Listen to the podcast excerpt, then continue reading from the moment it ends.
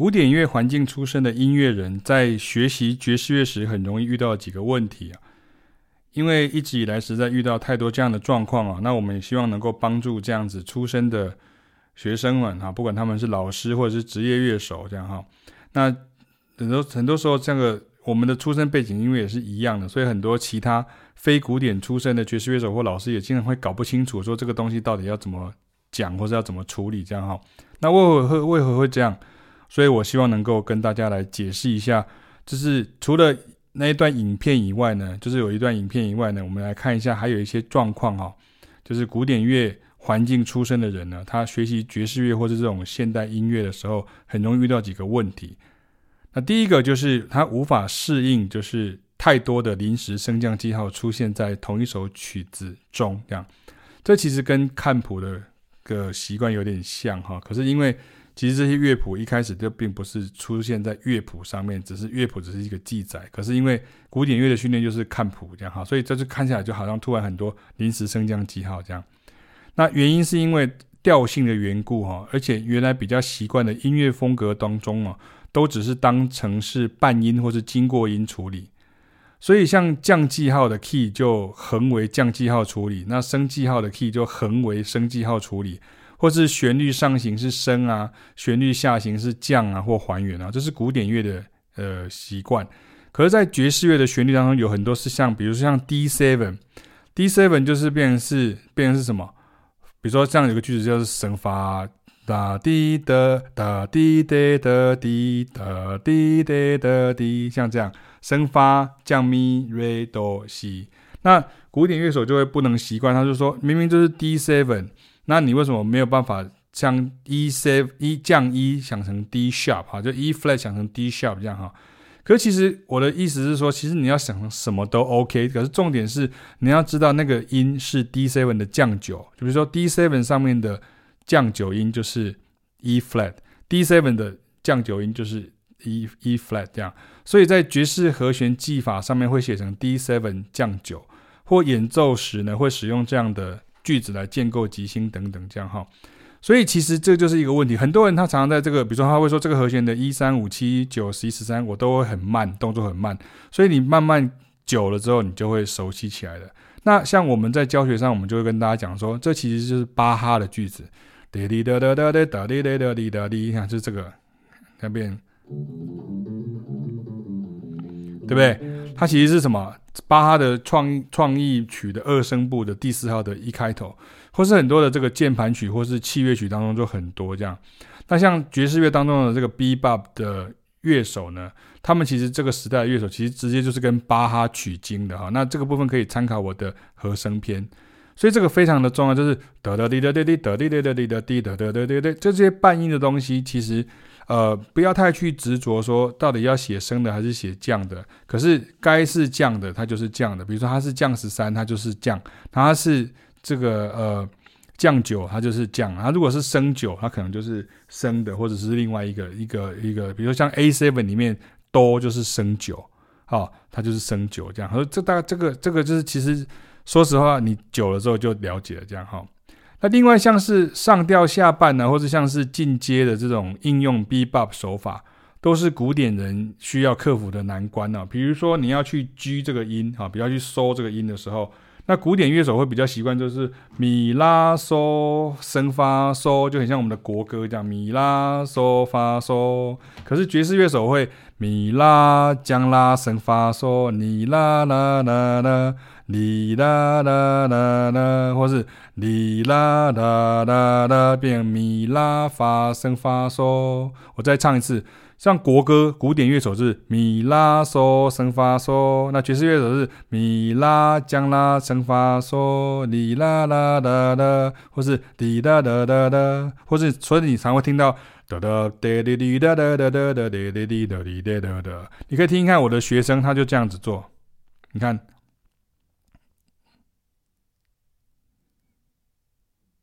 OK，先把这个语会做到，做到对。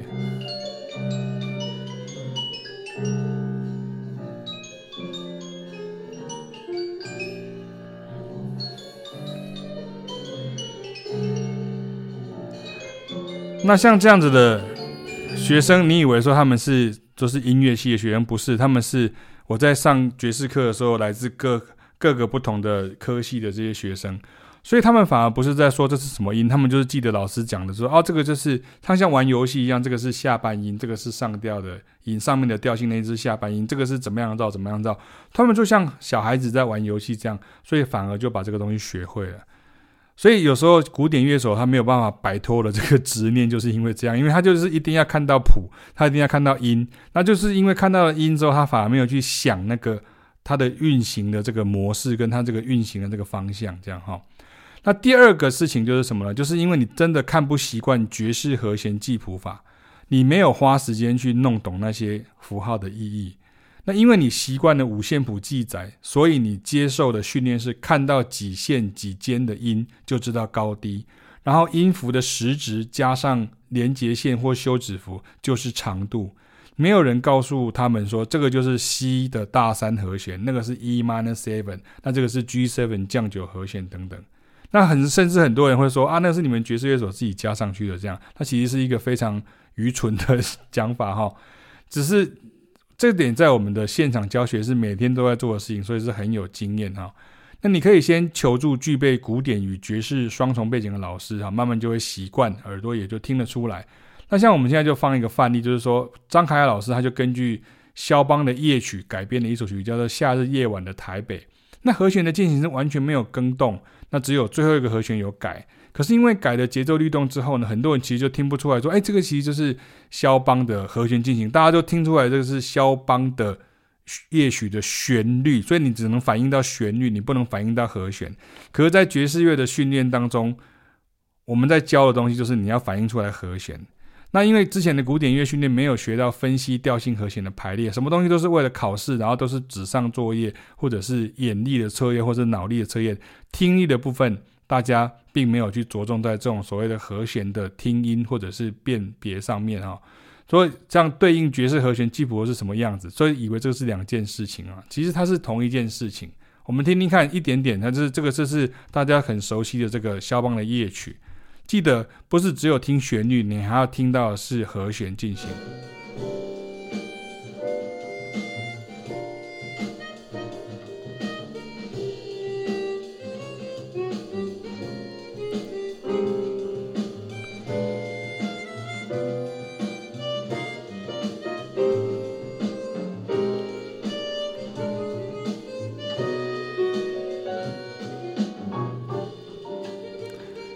然后就根据这样去 solo 这样哈，OK，好，所以呢，像这样子的状况来讲的时候，我也顺便跟大家提到一个状况，就是说，古典乐的科班的出身的这个人哈，就是说他其实还有一个很这个大的状况，就是说，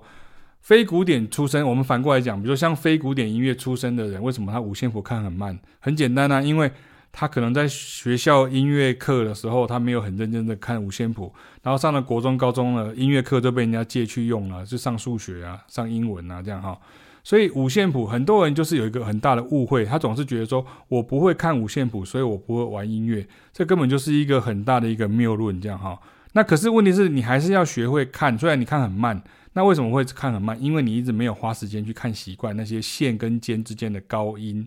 个的跟低音的之间的差异，这样，它反而不是节奏上的问题，也不是节奏上其实是横向，它反而是纵向的问题。就是说，你其实看不习惯这个五线谱，对你来说好像是另外一个语言这样哈。所以，所以比如说你由下往上算的 So 跟 C 跟 Re 好，或者是 G 跟 B 跟 D 这样，你就很容易看错，然后就会自己对不起来。你看 So 跟 C 跟 Re 因为都是在刚好是在这个线上面这样哈。所以，像第三个和这个是很重要的，就是古典音乐学校所教的和声学，它其实有其时代限制。除了音乐系音乐班里排定的学年课程大多集中在十八世纪以前的作品外，一个最大的症结点就是古典音乐教育里头哈所教的和声学，或是需要学的这种和声的写法哈，什么 SATB 这样，比较像是今天讲的这种声部间移动，就是 voice leading。的概念，而比较缺乏这种对于调性的确认。当然，我知道有一些和声学老师会教顺阶和弦，也就是 diatonic chords 跟附属和弦呢，secondary dominant chords 等等。但是呢，这些课呢，到处都都是在这种大班理论课的前提之下，学生就是考完试就丢掉忘掉了，没有足够的时间去分析或理解古典曲目里头的调性内的和弦关系，更不用去想说，万一你对流行音乐又有偏见的时候，糟糕了，你看到流行音乐是应用音乐，你就跳过去了，学生自然在这部分的这个养成根基就很薄弱。那因为我自己在学校教了十五年，的音乐系里面教了这些课都是变成是选修的课，等于是一个有兴趣再来学，它不是一个一个一个必修的课程这样哈。所以就算是老师像我的话，我们在学校里面教这样的课，可是我们的那个成效还是有限的。所以为什么后来我们离开学校的教育环境的体制，就是因为这样，因为我可以在我自己的体制里面教真正有兴趣的、想要学这些这些东西的人这样。那而就像这种东西，在爵士乐跟流行音乐当中，反而是非常重要的环节，可以说是最重要的环节，就是听出来和弦的进行，听出来和声这样。但是这并不表示这些都是全新的东西，而且它只是原来的东西，你只是不知道说现代人都是怎么说跟怎么用而已。比如说像我们在学校里面，可能就学到什么。考完试就忘记了什么法国增六啊，德国增六和弦啊，拿坡里六和弦这样。可是现代人是怎么用它的？怎么样去去去使用的？却没有这样的一个例子。然后，可是，在启斌跟凯雅的教学当中，我们反而都是在教像这样的东西，不是去印证说古典字是对的，然后那个是错的，不是这个，而是说现在的讲法，以现今的这种说法或者这种记忆法来讲的话，哪一个东西是比较有效率的？所以也因为这样子的话，当和弦变换更频繁或者是快速的爵士乐与黑人音乐出现的时候，很多学过古典音乐的人他会听不出来的原因，是因就是因为和弦变化的太快了哈，或是他动作很快，所以他会以为说这个是全新的、崭新的理论，或是需要什么。很更困难的东西来去解决，比如说要去找什么对位法、调式，还是什么现代音乐作曲法才能做出来。就是因为你找不出那个方法，你就以为说这个需要一个更困难、更艰涩的一个理论来支撑它，其实根本就不是这样。这一点我们是有很深刻的体验的，因为我们就是这样子走过来的。所谓古典，然后到了爵士跟流行这样的一种背景的人，所以请相信我们呢，不要再迷信有什么新的教材或理论。会让你变成像那样一样厉害。那其他的这样迷思跟错误的认知还很多。我在之前的一段影片是直播的影片，就是叫做古典乐科班出身的人在学习爵士乐时容易出现的状况。那我用影片讲解跟示范的方式有举出来十五点，所以请大家移驾过去观看或阅读。而整个启斌与凯雅的爵士站，加上我们常年平日的教学，就是一直在努力扮演这样的沟通桥梁。当学生与读者一直想用道听途说或是自以为是的认知来切入爵士乐或流行音乐时，我们会很自信的告诉各位，请相信我们的经验值与专业。你只要循序渐进，就能解决问题，并让你可以掌握这些关键。但是这绝对需要时间与脑力吸收消化，它甚至要练习。也不要一直拿错的哈，这个错的意思是说，可能是源头错，或者是你理解错，或者是片面呐、断章取义的资讯来求问，这并没有任何帮助，而且徒增解锁、解套、解锁哈，就是解开那个枷锁，然后解开那个解套，然后解开那个绳索的时间跟难度，这就非常的复杂。所以以上就是跟大家来说明一下，你容易遇到的状况，跟你该怎么样去改变这个状况，而不是说。反正我就摆烂，反正我就是用不到，所以我就不学了。可是你真的开始要学的时候，你就要理解到说，你必须要放下你原来的成见跟你原来的这种想法，把水倒空，你才有可能学到东西。那也补充一点，就是有时候很多学古典，他到时候就是什么面子问题，他就是觉得这样子很丢脸，